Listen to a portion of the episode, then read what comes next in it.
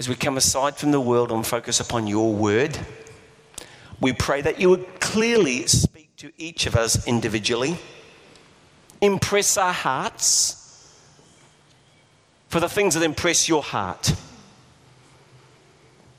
Help us ignore those things which are irrelevant to you and focus and keep the main thing the main thing.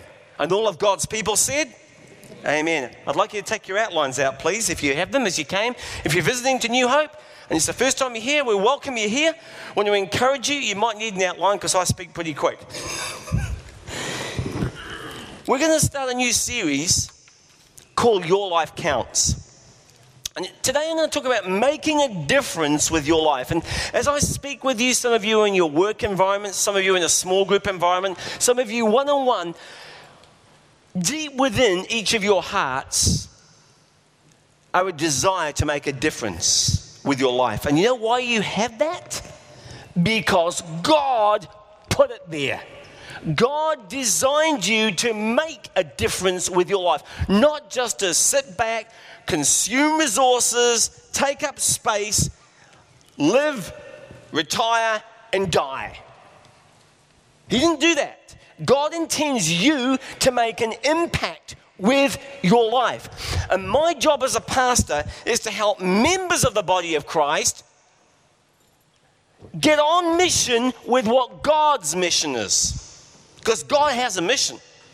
God has a mission before He even created the world. And He wants us to get with the plan. He wants you to use your life to make the world a better place when you leave terra firma than when you arrived here. In other words, to make your life count. Everyone sitting here, from the youngest to the oldest. So, how do you make your life count?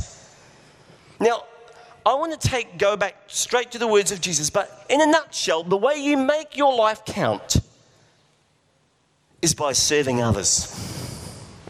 You may want to write that down sometime. In fact, these notes, I haven't made them as explicit as I normally do. I want you to do a bit more work because that way you'll own your own notes. You serve God. People say, I want to serve God, but I'm not so sure about serving others. Well, can I just straighten that perception up straight away? You cannot serve God without serving others. No one has ever improved the world through selfishness through self centeredness, through shallow, superficial, sanctimonious type living.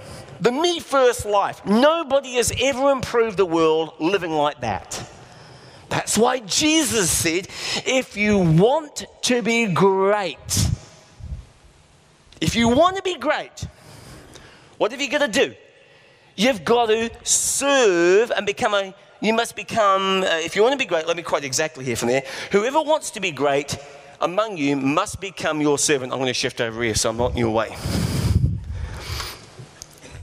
Matthew 20, verse um, uh, 26. Now, today we're going to begin a series that I've been waiting to share for a long time.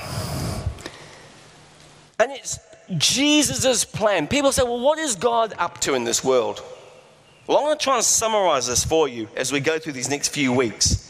But this is the Jesus plan for reaching the least and the lost of this world. We're going to learn about that over the coming weeks. Now, in this church, we've used just a, an acronym, and we've put it together under the word peace P E A C E. But before defining all of those points, which I'll do more in detail next week so you get a bit more of a grip on that one, there's a simple definition. It's this it is ordinary people, notice the phrases, there's four of them. Ordinary people.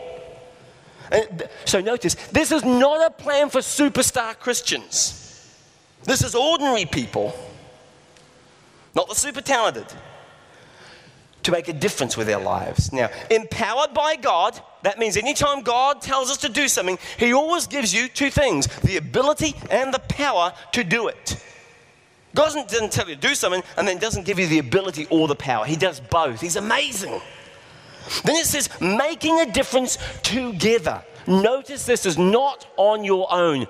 As we've learned, many of us in our lives, it is better together, not by yourself. Better together. And then wherever they are. Now, some of you have gotten your mind over the, oh, just gotten your mind that the peace plan is about getting on a plane and going overseas. Well, that might be part of it, but it might not. Actually, there are three parts to a peace plan, and you may want to write these out the side. Number one, there's personal peace. That involves your personal ministry to people in your life. You don't have to go overseas to help somebody, right? You can probably do that right next door if you know what's going on, if you even know what their name are, uh, their names are. Secondly, so there's personal peace, and then there's local peace. Local peace.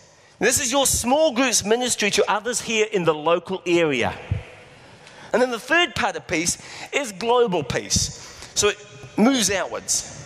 Global peace is our, our uh, church's ministry to the world. Now, the peace plan is not about location, it's about dedication. It's not about crossing the sea, but it is about seeing the cross.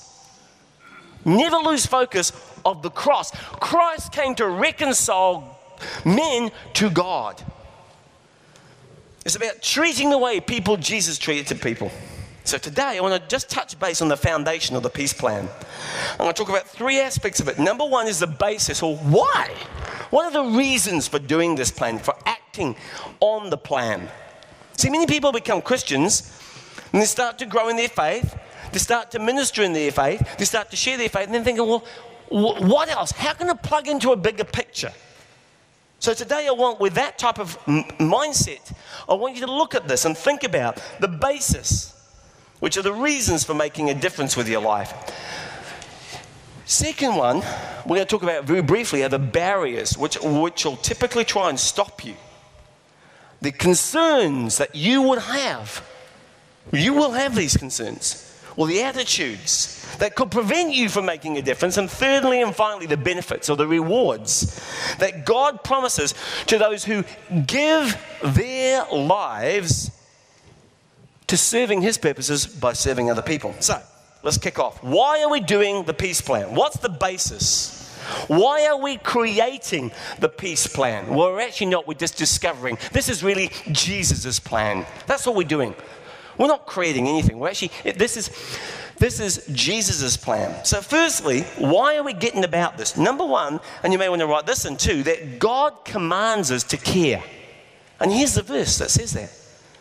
You obey the law of Christ when you offer each other a helping hand. So hold on. If you want to obey the law of Christ, how do I do that? I help others. You offer a helping hand. What is the law of Christ? Actually, you can go back and you can see this in Matthew 22, verse 37. It says, Love the Lord your God with all your heart, soul, and mind, and love your neighbor as yourself. That is so important in the heart of God, that whole concept is repeated 10 times. Don't know about you, but I had a mother who used to use this phrase Have, have I not told you before? And the answer was, Yes. Well, the implication, the next thing was coming was, Why haven't you done it? Did you ever have a mother like that? I did. Ten times. Love the Lord your God with all your heart, soul, and mind. Love your neighbor yourself. This is an underline, this is a signature issue. It is the prime issue on one of the bases of why the church of God exists the Great Commandment, the Great Commission. It's so important. Now, one day, we're going to stand before the Father. And I would hate for it to be said of anybody sitting here or listening to this. Which part of love your neighbor did you not understand? See, the Pharisees tried to wiggle out from that. Well, who is my neighbor? They got technical. Tell me exactly who my neighbor is. Remember? They tried to kind of sidestep that. That's uncomfortable. So, the first reason we're doing this is God commands us to care. Secondly, to become like Jesus. Jesus set the example. I love this. Please look at this verse carefully. I came not to be served but to serve others. This is God in the flesh. Then he said, I have given you an example to follow. Do as I have done to you. I believe God, by His Spirit, is bringing a second re- reformation to the church. In the first reformation, we rediscovered what we believe salvation by grace and grace alone. Beliefs was a basic emphasis of the first re- Reformation. The second Reformation God is bringing to His church all around the world right now is okay, there's beliefs, but they need to translate into behaviors. And to change lives, and to change attitudes, and to change actions, change thinking. I came not to be served. Christianity is not about superstars. Anything that even smacks of superstarism, I've just made up a new word, it's smelly. Because this is what Jesus said I didn't come to be served. You do this, you do that. No, no. But I came to serve. And by the way, the example I led, you follow. That's what he said. John 13, 15. So you can't be like Jesus without learning to care about others and to share and serve others. Simple, but very profound. Thirdly, while we're doing this, is to really learn to love. You see, God is love, and He wants us to learn to become more like Him in His character. You become like Him when you're more loving. Now, careful here. Love is a choice, not a feeling. I want to redefine that. Young people, write that down. It'll serve you well for when you get married. It'll serve you well when you have babies. Love is a choice, not a feeling. It is something you do. Now, many of you mums here, remember the days when you got up in the middle of the night when you were shattered, but you got up anyway to care for a sick child because you felt like it, right? No, none of you did that. But you did do it because you loved that child and you were showing the expression of that child, uh, love to that child. You choose the people you love. So far, everybody's with me. Second part. And you choose to stop loving people. If you build a marriage on feelings, your marriage will fall apart as soon as the feelings go away because feelings don't last. But love is a commitment. It's a choice to say, I'm going to make your needs my needs, and I'm going to take care of your needs. So, notice this next verse. Our love should not be just words and talk, it's cheap, but it must be true love that shows itself in action. No good jabbering, chit chatting. I'm not showing the action here. Love is something you do. And the reason there's so much suffering in this world is not only because of evil, but because good people stand by and do diddly squat about it. Nothing about it. They don't nail their colours to the mast and do what they know they should do. The Bible says you must be compassionate. Notice the very emphatic imperative here. You must be compassionate, just as your Father is compassionate. You want to be like Jesus? Be compassionate. Notice this is must. Must is not optional. Less of me, more of him. If that's the case, there'll be more compassion and less aggravation. Now, it's one of the great lessons in life. It's not like, well, if you get around to it, you know, after you've had a successful career, or after you'd funded your portfolio or feathered your own nest, after you've retired, well, you might consider then being compassionate. Now I've sorted my own act out. Folks, if you don't learn to be compassionate in your life, you have wasted your life. Because God did not put you on earth just to make a stack of dough. He put you on earth to do what He tells you to do.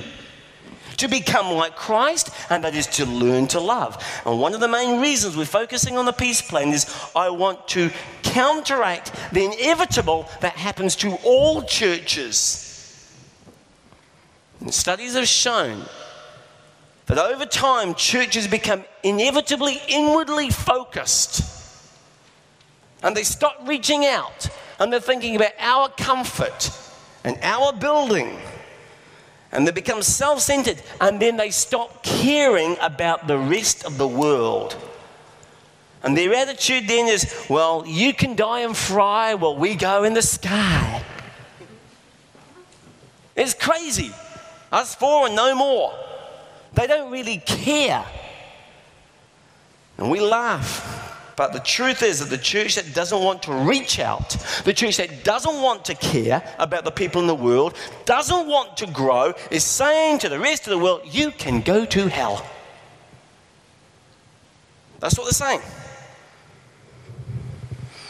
We're all in God's family, and tough luck for the rest of you. Now, think about the people here at this school. Thousands of people that are connected to this school. This is going to be one of our signature efforts. God says, I want you to learn to really love. And the fourth reason why we're doing this is because we have been so blessed. So blessed. Few places in the world have been blessed like New Zealand. Now, God, let me clear this one up too. God does not bless you so you can be a fat cat. He doesn't do that. Look what the scripture says Genesis 12 2. I will bless you, and you will be a blessing to others. We are blessed to be a blessing. The more God blesses you, the more He expects you to help others. It's very sobering scripture. Even Bill Gates buys this one lock, stock, and smoke and barrel, and he's doing something about it. Much is required from those to whom much is given, for their responsibility is greater. Let me peg us again. If I was to shoot a dart, if pastors are allowed to play darts, we do, on a dartboard, remember, friends, we are in the top 1% of the world. All of us. Even those of us with no jobs. So you don't have to go overseas to get involved in the peace plan. Coming back to that, there are plenty of needs close by, friends that you and I know, that we can't ignore. The Bible says one day you and I will be held accountable with what did you do with what you were given? Were you using the blessings you were given to bless other people, or did you just feather your own nest, extend the portfolio? So why don't we do something about it? Why don't we make a difference with our life? Why don't we normally reach out to others? Well, there are a number of barriers that keep us from doing that. And I can sum them all up in one word, and it's this fear. Fear is what keeps us from making a difference. Fear is a crippling emotion, it can be your greatest enemy. It's a self imposed emotional prison, and it robs you of the joy that God intended you to have. Now, most of us miss out so much of what God has planned for our lives simply because we are scared. To me, hell would be if God showed me what I could have done in this life, the few years that He gives me, but I had missed out on because I was A, selfish, or B, a wimp. Chicken. God grant us courage. Four common fears that people have about Jesus' plan for your life, for your ministry. Four common fears. Remember, God wants to get members of his family in on the mission. No people sitting in the stands. Get the boots on and get into the game. Members to missionaries. This is what we're doing in the peace plan. We're going to help you learn how to do personal peace with people in your life. And we're going to do local peace together. We're going to do over time, maybe even global peace, if God leads you to do that. But we're going to take it step by step and we're going to explain the parts of the journey. Now, some of you, if you're in a small group, I've written a bunch of, mm, where are they? Over here, somewhere. Here, right in front of me. Particular studies which are going to take this each of the next seven weeks and help you follow through and apply what we've learned today. These are small group studies, and I'm writing each of them for the next seven weeks, which will help you engage.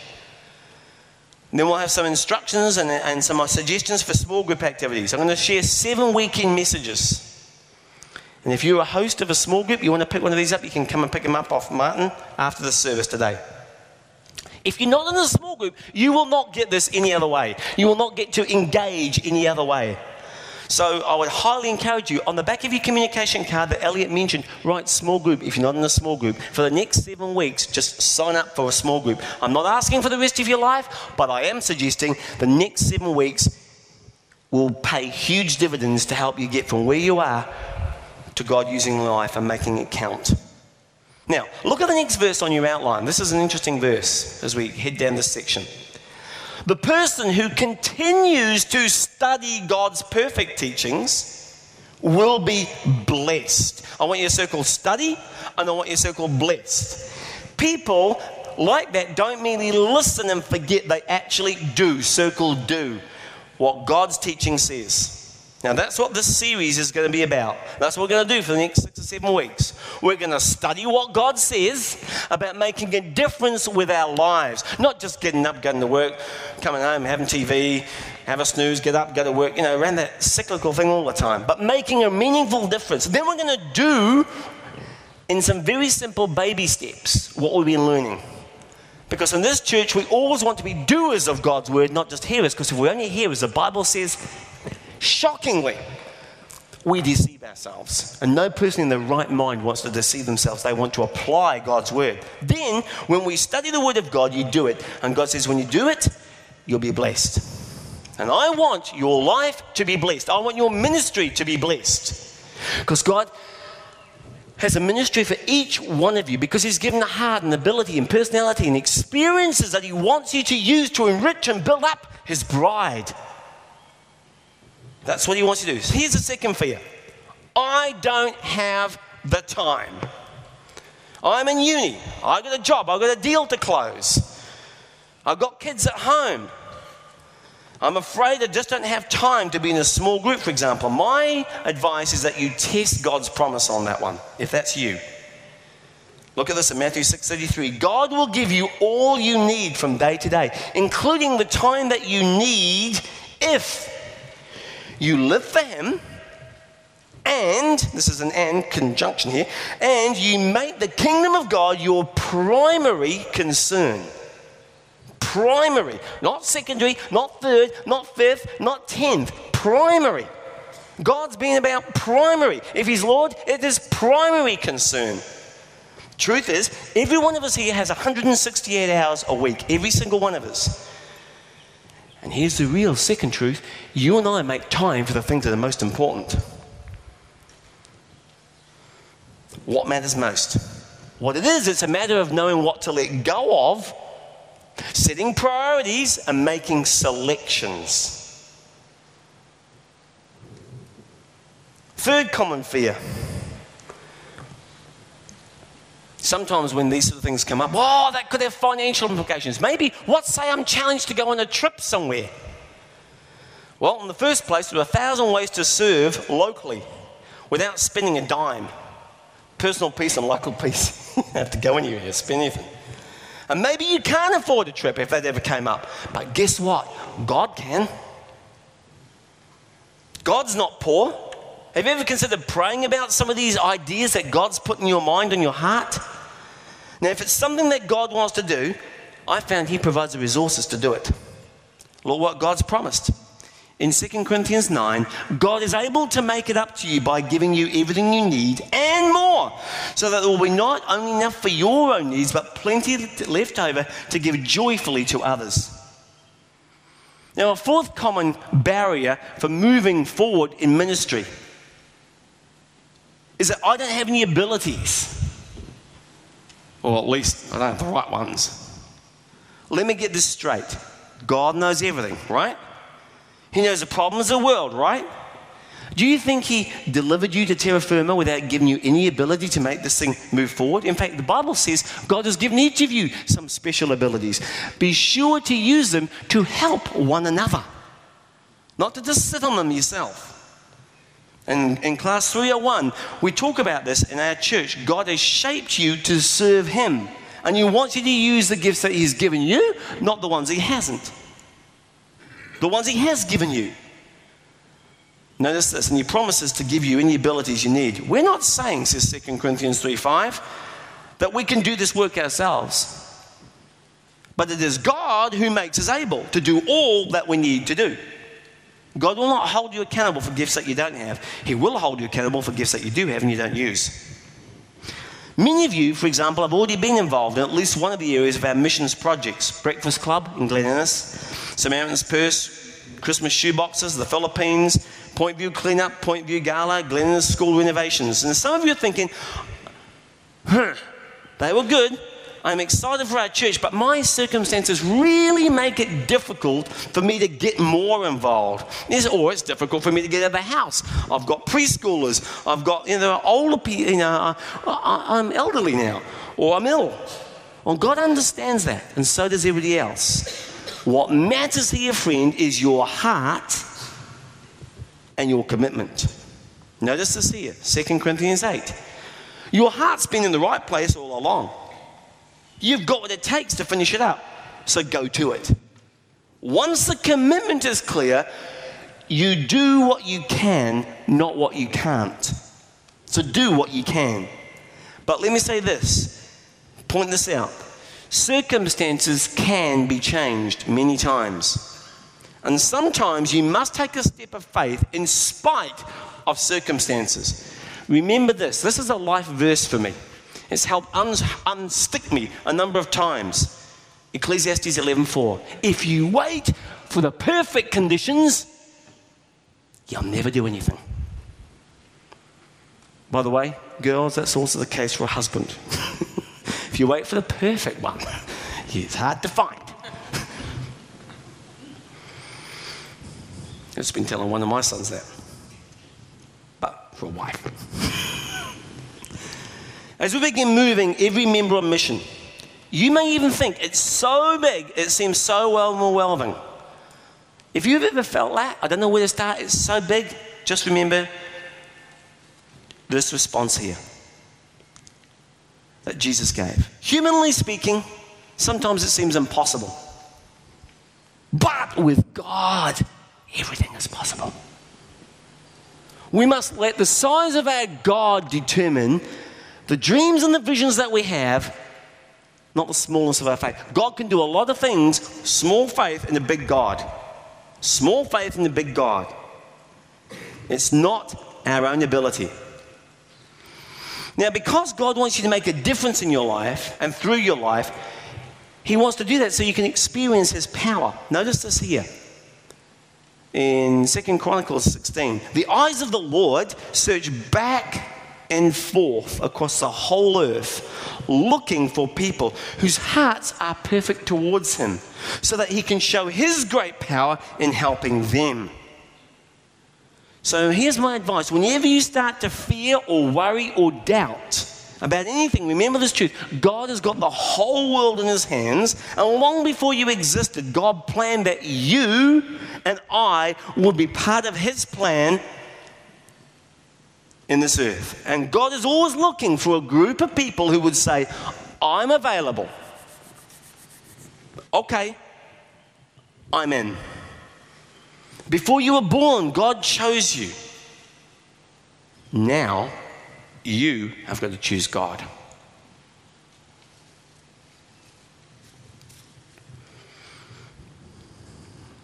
When God finds a person who says, Yes, yes, God, you chose me, now I'm choosing you. He says, This is what I'm going to do back to you. This is the reward part, third part. What are the blessings and benefits of making a difference with your life? The truth is, God rewards you every time you help somebody else out in faith and love. God will bless you. Look at this here. When you happen on someone who's in trouble, man, you don't have to look two inches to find that. Start with your neighbours. Guarantee you one of them's in the cactus. Guarantee it. When you happen to someone who's in trouble or needs help, don't look the other way, pretending, oh, I didn't see that. Don't keep a tight grip on your purse. Give freely and spontaneously. That can be of your time. Don't have a stingy heart. The way you handle matters like this triggers God's blessing in everything you do and in all your work ventures and ventures. He says, I want you to care about the people that I care about. That's reasonable. And who are they? Who does God care about?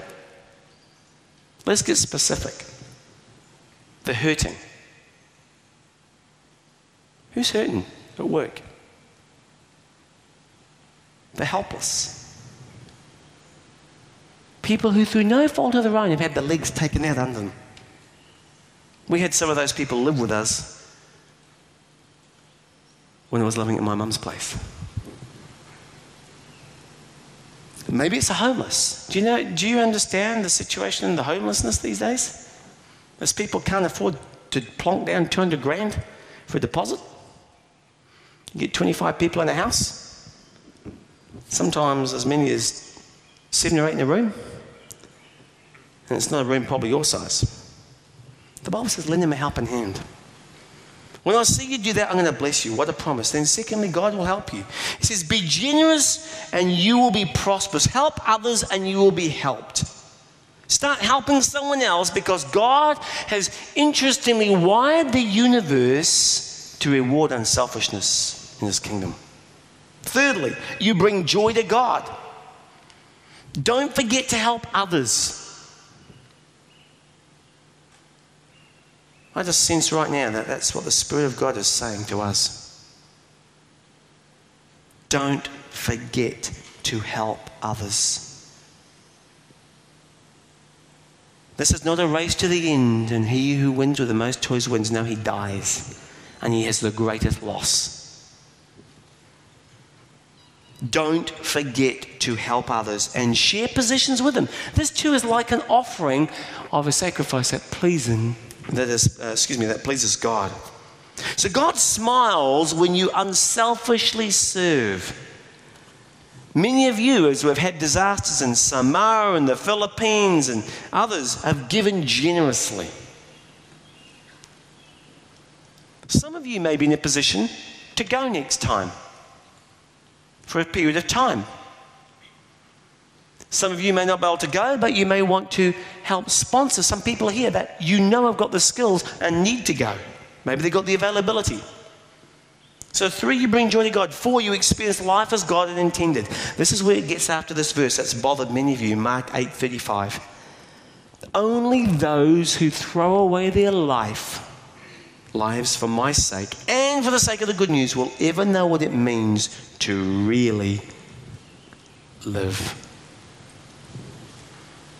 See, it's very unselfish. It's like Ben said this morning less of me, more of Him. Will you?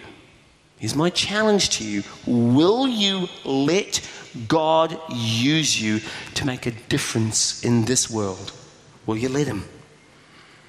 Or are you just going to sit by and let history happen, His story?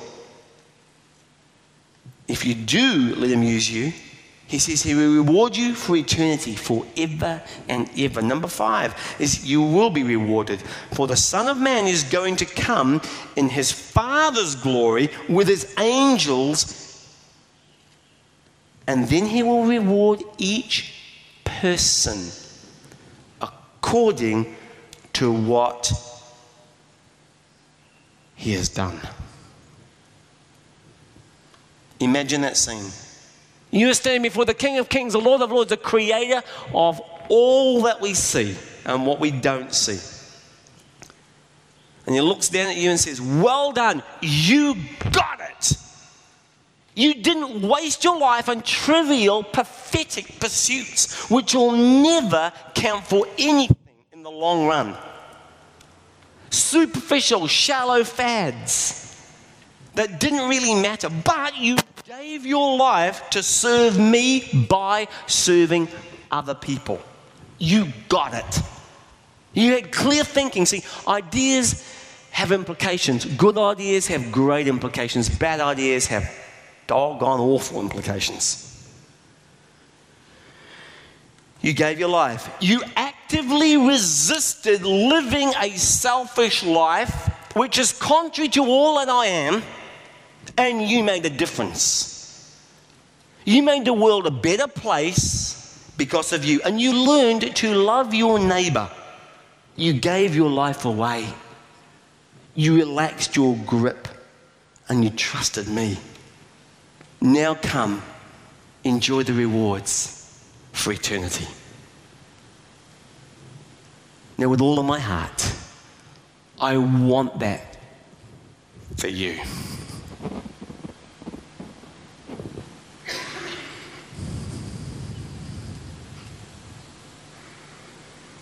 Now, in the days ahead, we're going to look at details. Today, the first step that every single person here can do today is to start showing kindness to everyone. Be intentional about it. Think of helping others first. But where's the scriptural basis for that? Here it is here, 1 Thessalonians 5:15. Always aim to show kindness and to seek to do good to one another and to everybody. That's pretty embracing. Maybe it's, and I noticed this, I guess it's because I was back in California a little while ago.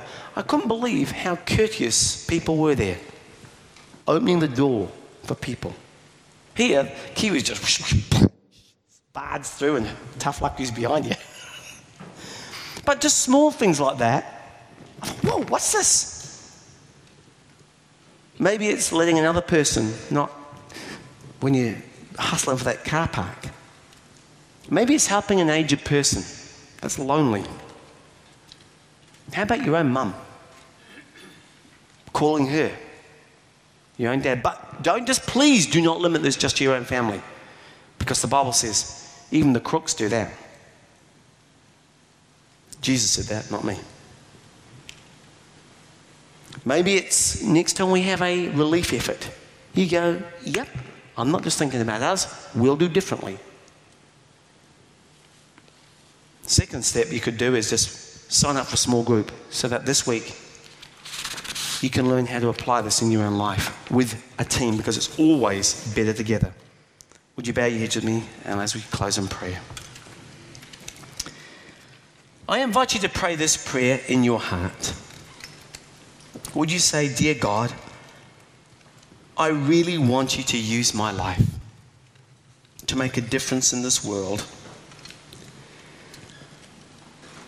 I don't know how you're going to do it, Lord. I haven't got the foggiest notion, but I want to tell you I'm in. I definitely do not want to live a self centered, shallow, selfish life. I do want to be an instrument of your love and peace in this world. Would you teach me to love my neighbor as myself? Lord, you blessed me so much. And I clearly see and know deep in my heart I want to be a blessing to others. I know that my responsibility is greater because of the way that you bless me. Holy Spirit, would you grant me boldness and courage to move against my fear? As I reach out to move myself from being a member of your family to being a missionary, and an ambassador for you. Today, I commit myself to being part of this series and sh- showing up at a small group to participate in a small group and to talk about how we're going to apply this as a small group and individually. Please use it all in my life to make me what you want me to be. Help me to start today by showing kindness to everybody. I think of those folks at work, Lord, that I'm going to see tomorrow. Help me be sensitive to what's going on. Thank you for letting me be part of this plan for your church at this time in history. In your powerful and precious name, I pray. And everybody said, Amen.